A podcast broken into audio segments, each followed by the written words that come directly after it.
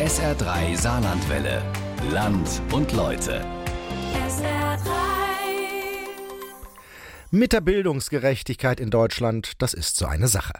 Wer beispielsweise das Bildungssystem von Bayern durchläuft, ist besser dran, als wenn er das in Bremen täte. Aber nicht nur zwischen den Bundesländern geht die Schere auseinander, selbst innerhalb von Städten ist das möglich. Eine große Schule mit vielen förder- und integrationsbedürftigen Kindern mitten in der Stadt und eine kleine Schule am Rande der Stadt mit sehr viel homogeneren Klassen. Die Voraussetzungen und Strukturen für Lehrer wie Schüler könnten nicht unterschiedlicher sein. Aber ist das überhaupt fair?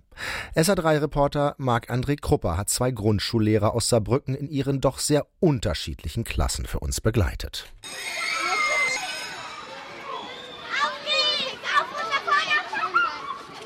Erste Stunde in der Weiersberg Grundschule in Saarbrücken-Burbach. Die Schule liegt sehr zentral, nahe beim Burbacher Bahnhof. Über 500 Kinder werden hier unterrichtet. Im kommenden Jahr sollen es noch mehr werden. Eine kleine Gruppe Erstklässler mit bunten Rucksäcken stürmt die Treppe hoch. Unter den Dutzenden Türen in dem riesigen Flur steuern sie zielstrebig auf ihren Klassenraum zu. Oder besser gesagt, sie gehen an Bord. Denn sie gehören zur Piratenklasse. Guten Morgen, Josie. Guten Morgen, Bisan. Wie sich das für brave Piraten gehört, begrüßt jedes Kind, das den Raum betritt, den Captain persönlich und per Handschlag. Der Captain, Paul Jirasek, hat die Klasse wie ein Piratenschiff gestaltet. In der Mitte des Raums steht ein Steuerrad mit Übungen für die Kinder. Auf die Fenster sind Bullaugen aus Papier geklebt. In einer anderen Ecke des Raums thront eine selbstgebastelte Schatztruhe. Die kleinen Piraten haben jetzt noch gut zehn Minuten Zeit anzukommen und wach zu werden. Ein neues Konzept, das an der Weiersberg-Schule probiert wird, der offene Start. Ein Junge mit dunklen Haaren und schwarzem Kapuzenpulli hat sich schon ein Übungsheft genommen. Sein Gegenüber hat Kopf und Hände auf den Tisch gestützt. Wenn man die Kinder kennt und so weiter, merkt man da ganz, ganz viel an, wie geht es dem Kind. Ne? Daira ist mega motiviert, Jalal ist sehr konzentriert und Aaron ist noch total verschlafen. Während er ja jetzt hingeht und direkt seine Arbeitsmaterialien holt, träumt er noch ein bisschen. Ne? Aber das ist auch okay halt einfach. Das ist eben dieses Ankommen und irgendwann fühlt er sich wohl und dann legt er von selber den Schalter um und sagt, jetzt arbeite ich. Klingt ein bisschen so wie Gleitzeitarbeit. Soll auch so sein, findet Paul Jirasek. Die Gleitzeit hat ja auch so eine Obergrenze und die Obergrenze ist bei uns um 8 Uhr eben erreicht. Also drei Minuten haben jetzt die Kinder noch Zeit, hier hochzukommen. Kann gut sein, dass gleich ein bisschen lauter wird. Paul Jirasek ist gerade mit seinem Referendariat fertig geworden. Er ist ein sportlicher junger Mann mit fünf Tage Bart, kurzen schwarzen Haaren und dunklen Ohrsteckern. Mit Beginn des Schuljahres hat Paul als Lehrer seine eigene erste Klasse bekommen. Die Kinder begleitet er jetzt bis zur weiterführenden Schule. Mittlerweile sind alle 18 Piraten eingetroffen. Das Kind, was jetzt nichts macht, ist mein geistig behindertes Kind. Der kommt auch erstmal an. Das ist okay, wenn er kurz träumt und dann überlegt, dass er auch vielleicht dort hinten an die Kiste geht. Aber das ist in Ordnung. Und jetzt gehe ich rum und gucke, wie die arbeiten, wie die Stimmung so ist, wie konzentriert. Das ist wahnsinnig gut, was er macht. Sie träumt noch. Ne? Paul Jirasek beobachtet die Kinder noch eine Weile konzentriert und lässt sie in ihren Heften arbeiten. Dann beginnt er mit einer Lautübung. Die haben viele von euch zu Hause, hat schon graue Haare und oh, manchmal geht die so gebückt. Fast alle Wortübungen unterstützt Paul durch Gesten und Gebärden. Es wirkt fast ein wenig wie Zeichensprache. Tatsächlich brauchen die halt die visuelle Unterstützung. Ne? Und sonst würden sie mich nicht verstehen. In der fünften Stunde bin ich doppelt besetzt mit einer arabischen Lehrerin und sie übersetzt teilweise, was ich sage. Aber natürlich, also ich weiß, dass er mich nicht richtig versteht und auch manch anderer manchmal. Von den 20 Kindern in Pauls Klasse sprechen 10 kein Deutsch. Die meisten kommen aus Flüchtlingsfamilien aus Syrien und lernen die Sprache noch, so wie Waad oder Mohammed. Ich sag noch einmal, jetzt haben wir Deutsch. Haben wir Erster Auftrag, finde Seite 12 im roten Heft. Der bisher ausgeglichene Lehrer Paul Jirasek wirkt jetzt zum ersten Mal etwas unzufrieden. Nicht mit seinen Piraten, denn die arbeiten heute alle sehr engagiert mit, sondern mit seiner Übung. Ich orientiere mich als Junglehrer schon an dem Lehrwerk und gucke, dass die Kinder mit dem Lehrwerk arbeiten. Dann ist es an sich eine sinnvolle Übung, die da vorgestellt wird. Das Problem ist nur, dass die Wörter sehr schwierig sind für meine Zielgruppe.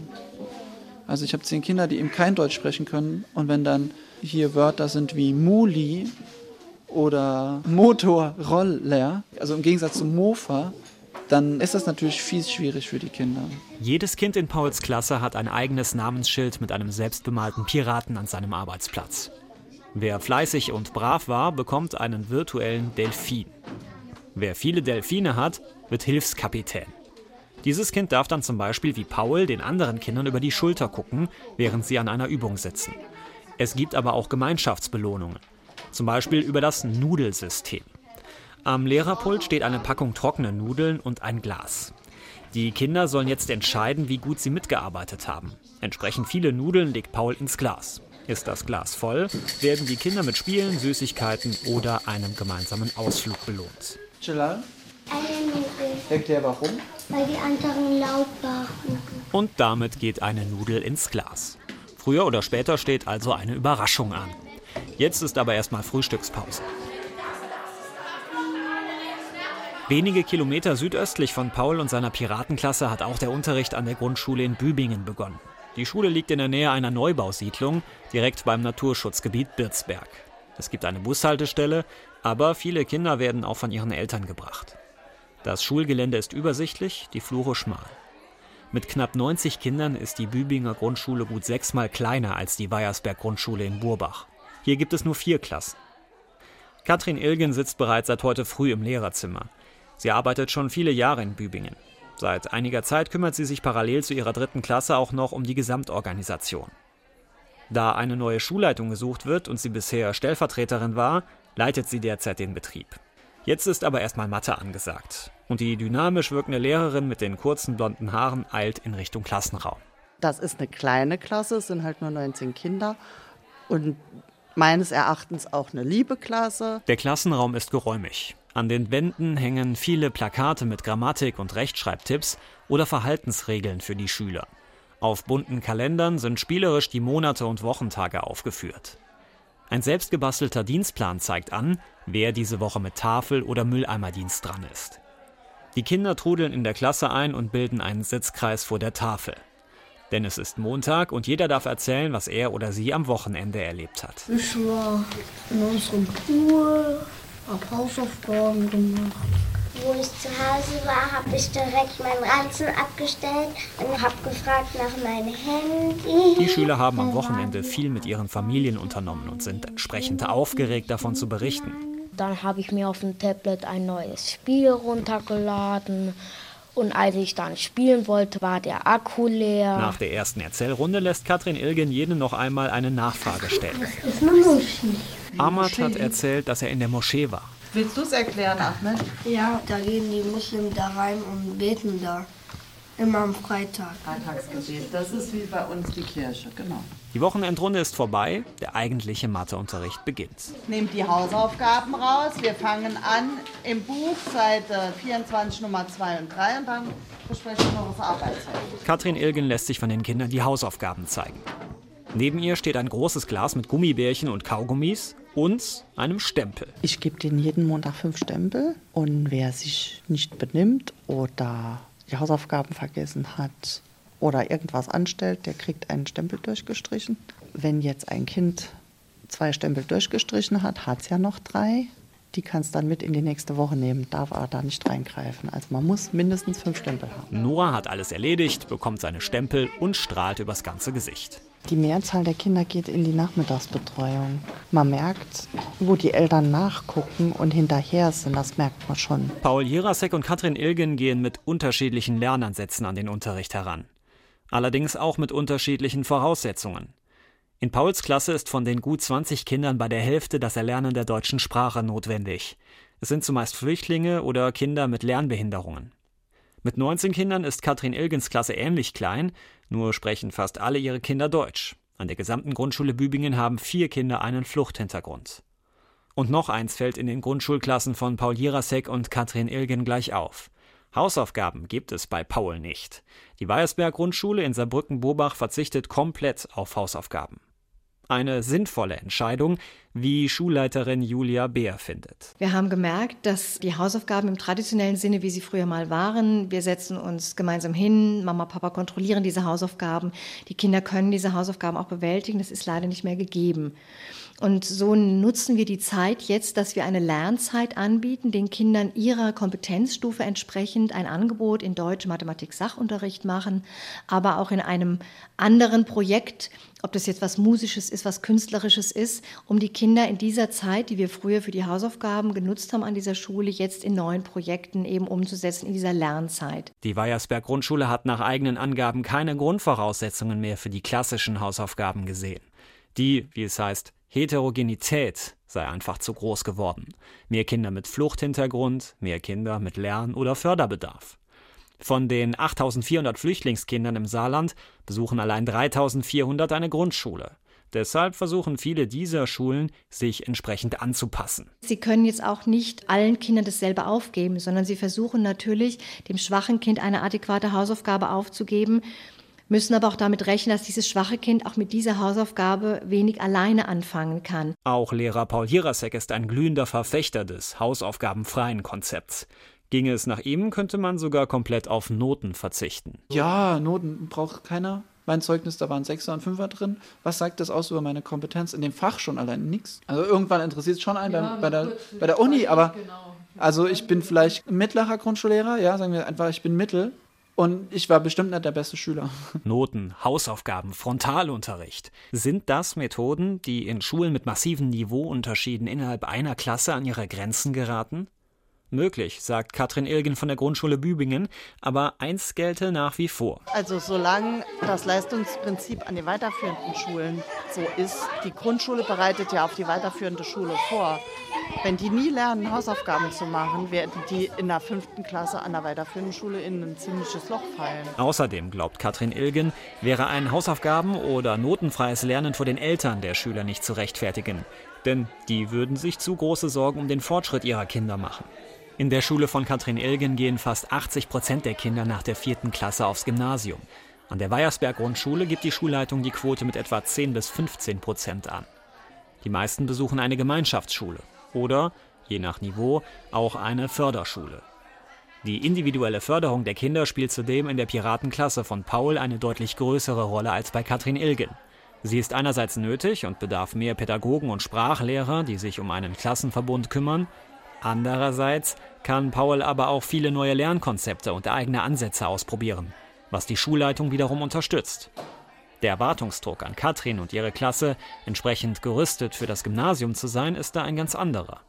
Katrin Ilgen war früher selbst Lehrerin an der Weiersberg Grundschule in Burbach.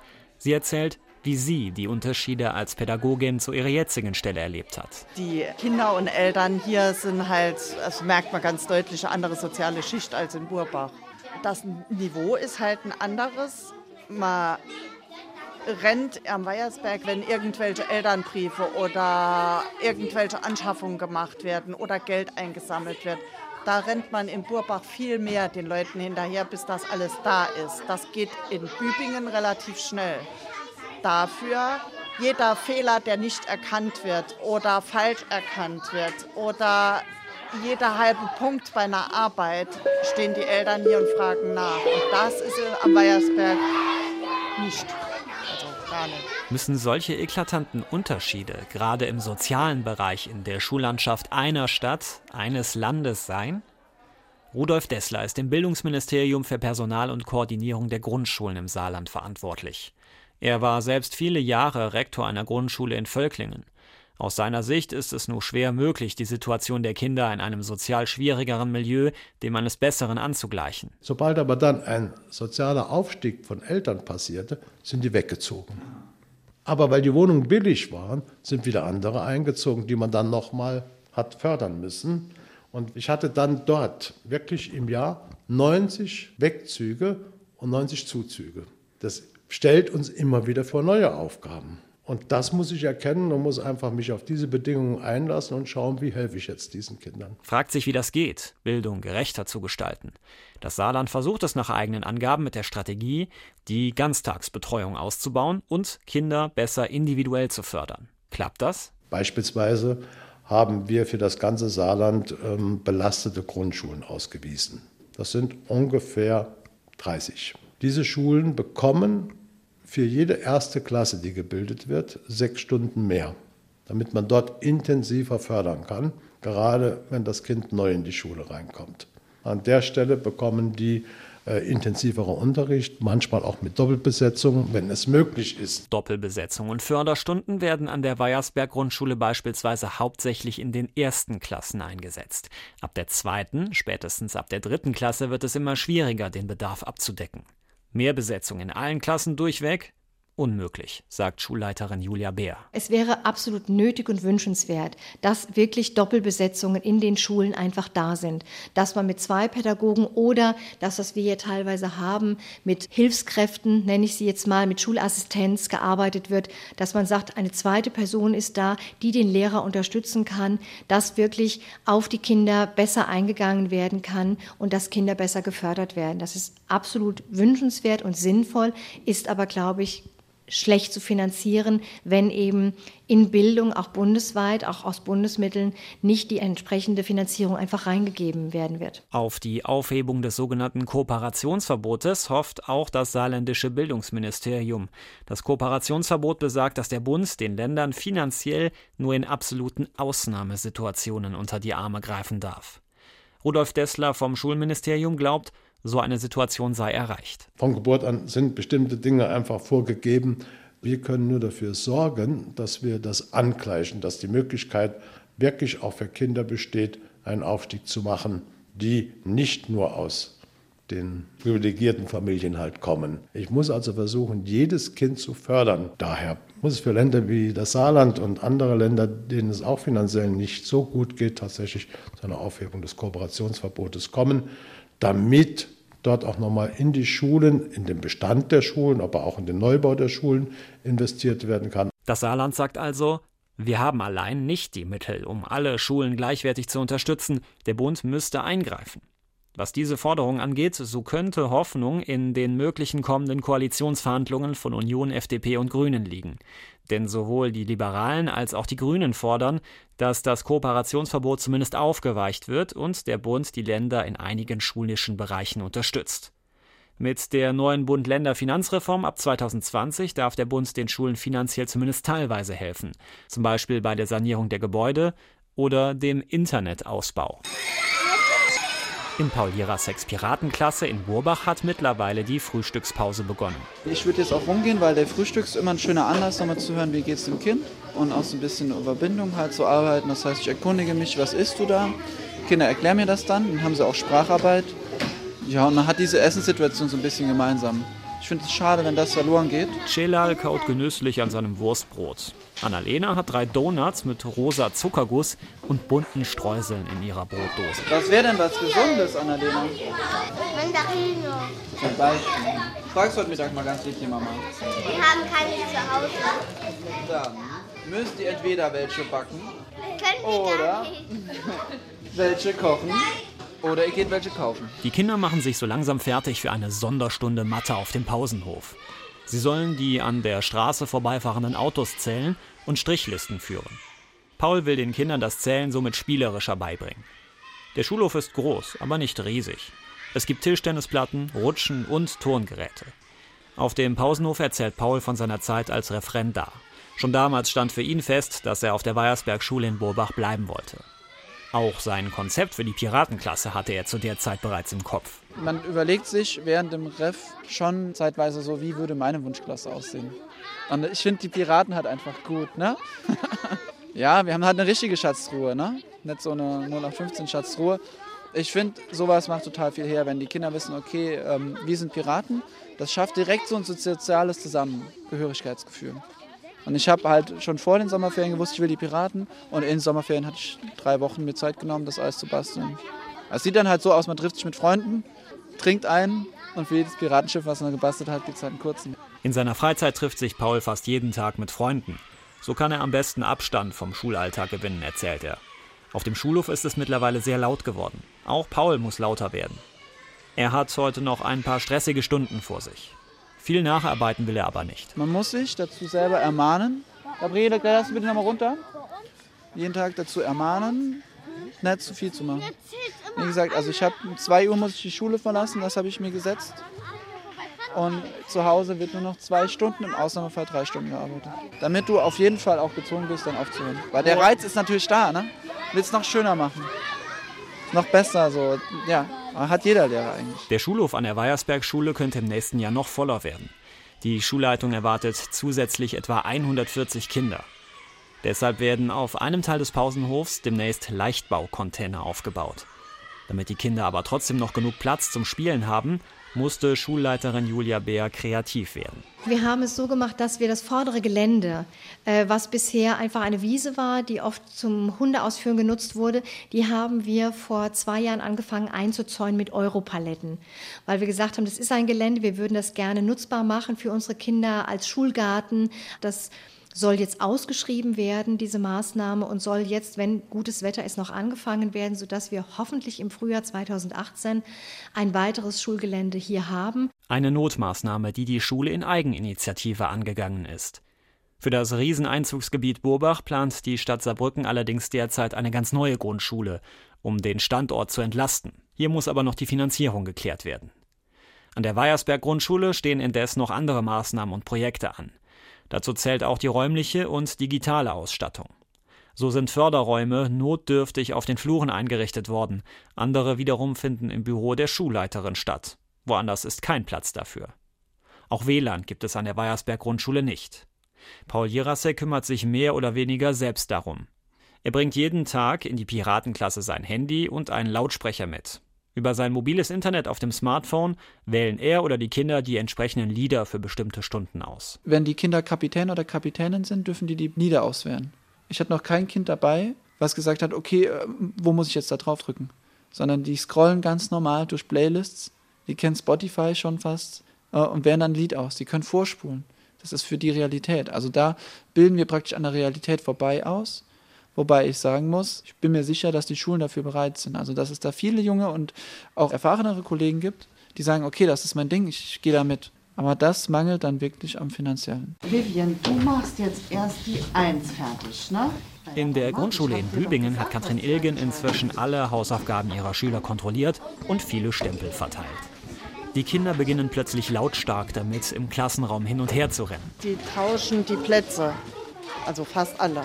Noah bleibt bei mir als Unterstützung. Und die Spezialisten bleiben sitzen, die anderen rollen. Das heißt, die wechseln die Plätze, die rutschen eins weiter. Damit jeder mal in den Genuss kommt, nach vorne zu kommen. Wie viel Mal ist unten die 125? Wie viele Steine mit 125 sind es? Da muss man nur zählen. Linus. Bis auf wenige Ausnahmen wirken die Kinder, als kämen sie gut mit dem Lernstoff zurecht mit großen Zahlen wie 1000 rechnen, das beherrschen die meisten von ihnen. Katrin Ilgen arbeitet die Übungen mit ihren Schülern der Reihe nach ab. Auch sie würde gerne mehr mit Computer und Internet arbeiten. Die Angebote reichen von Software, mit denen die Kinder programmieren lernen, bis hin zum digitalen Fremdsprachenlernen. Wir haben uns für die Medienschule beworben. Das Problem in Bübingen, wir haben hier ganz schlechte Verbindungen. Das wurde uns von der Stadt zugesichert, das sollte im Mai schon geändert werden. Ähm, jetzt habe ich aber gehört, dass die. Moment mal gerade. Vivian! Ähm, also bis Mai sollte das eigentlich passiert sein, aber es ist dramatisch, weil wir haben uns auch angemeldet für das Internet ABC. Die waren hier, haben gemessen und sagen, es ist hier nicht möglich, weil man hat hier kein Signal, es ist, geht gar nichts. Und ähm, jetzt habe ich dann bei der Stadt angefragt, ob wir dann vielleicht einen Bus bekommen können, um mit dem Bus nach Güdingen fahren können an die Dependance, weil dort geht's. Jetzt kam aber die Antwort, nee, geht nicht. Katrin Ilgen hat unter anderem auch ein Fortbildungskonzept für die Lehrer mit dem Schwerpunkt Medien verfasst. Sie möchte es, ähnlich wie Paul Jirasek, ihren Kindern ermöglichen, mehr digitale Medien zu nutzen. Auch auf einer Medienmesse hat die Grundschulleiterin sich bereits informiert. All diese Projekte setzen jedoch eine funktionierende Internetverbindung und funktionierende Hard- und Software voraus. Wir haben acht Computer in dem Computersaal, von denen gehen fünf. Jetzt meine Klasse ist klein, dann geht das noch, dann können die zu zweit oder zu dritt an den Computer. Aber bei den Klassen mit 29 Kindern Bis jedes Grundschulkind mit iPad und Co. seinen Unterricht vorbereitet und Hausaufgaben macht, scheint es allerdings in beiden Klassen noch ein längerer Weg zu sein. So versuchen sowohl Paul Jirasek als auch Katrin Ilgen, ihren Schülern auf ihre eigene Weise gerecht zu werden. Der neue Lehrer Paul erhält wegen der großen Lernunterschiede und Voraussetzungen seiner Schülerhilfe von Co-Lehrern, Integrationshelfern und Sprachförderlehrern. Diese ist notwendig und manchmal sogar noch nicht ausreichend.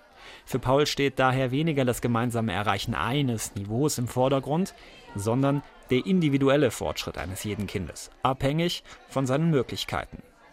Katrin hat einen inoffiziellen Auftrag, die Schüler möglichst fit fürs Gymnasium zu machen. Das setzt wiederum voraus, dass Konzepte wie Noten, Leistungsbereitschaft und Hausaufgaben den Kindern vermittelt werden müssen, da es an der weiterführenden Schule vorausgesetzt wird. Das funktioniert in Katrins Klasse auch, weil sie deutlich homogener ist. Hier stellt sich die Frage, wie gerecht ist diese Situation? Oder anders, kann man angesichts solcher Unterschiede und Voraussetzungen von Bildungsgerechtigkeit reden? Die Lehrer Paul Jirasek und Katrin Ilgen haben in ihren Klassen allerdings auch eine Sache gemeinsam. Den Willen zum digitalen Lernen und Unterricht. Nur die digitale Ausrüstung fehlt noch. So geht Katrin Ilgen mit ihren Schülern weiter die Übungshefte durch. Die werden für heute aber erst einmal zugeschlagen. Denn Amla hat heute Geburtstag und darf in die Mitte auf den Geburtstagsstuhl. Die Klasse stimmt an. Auf eigenen Wunsch die englische Version.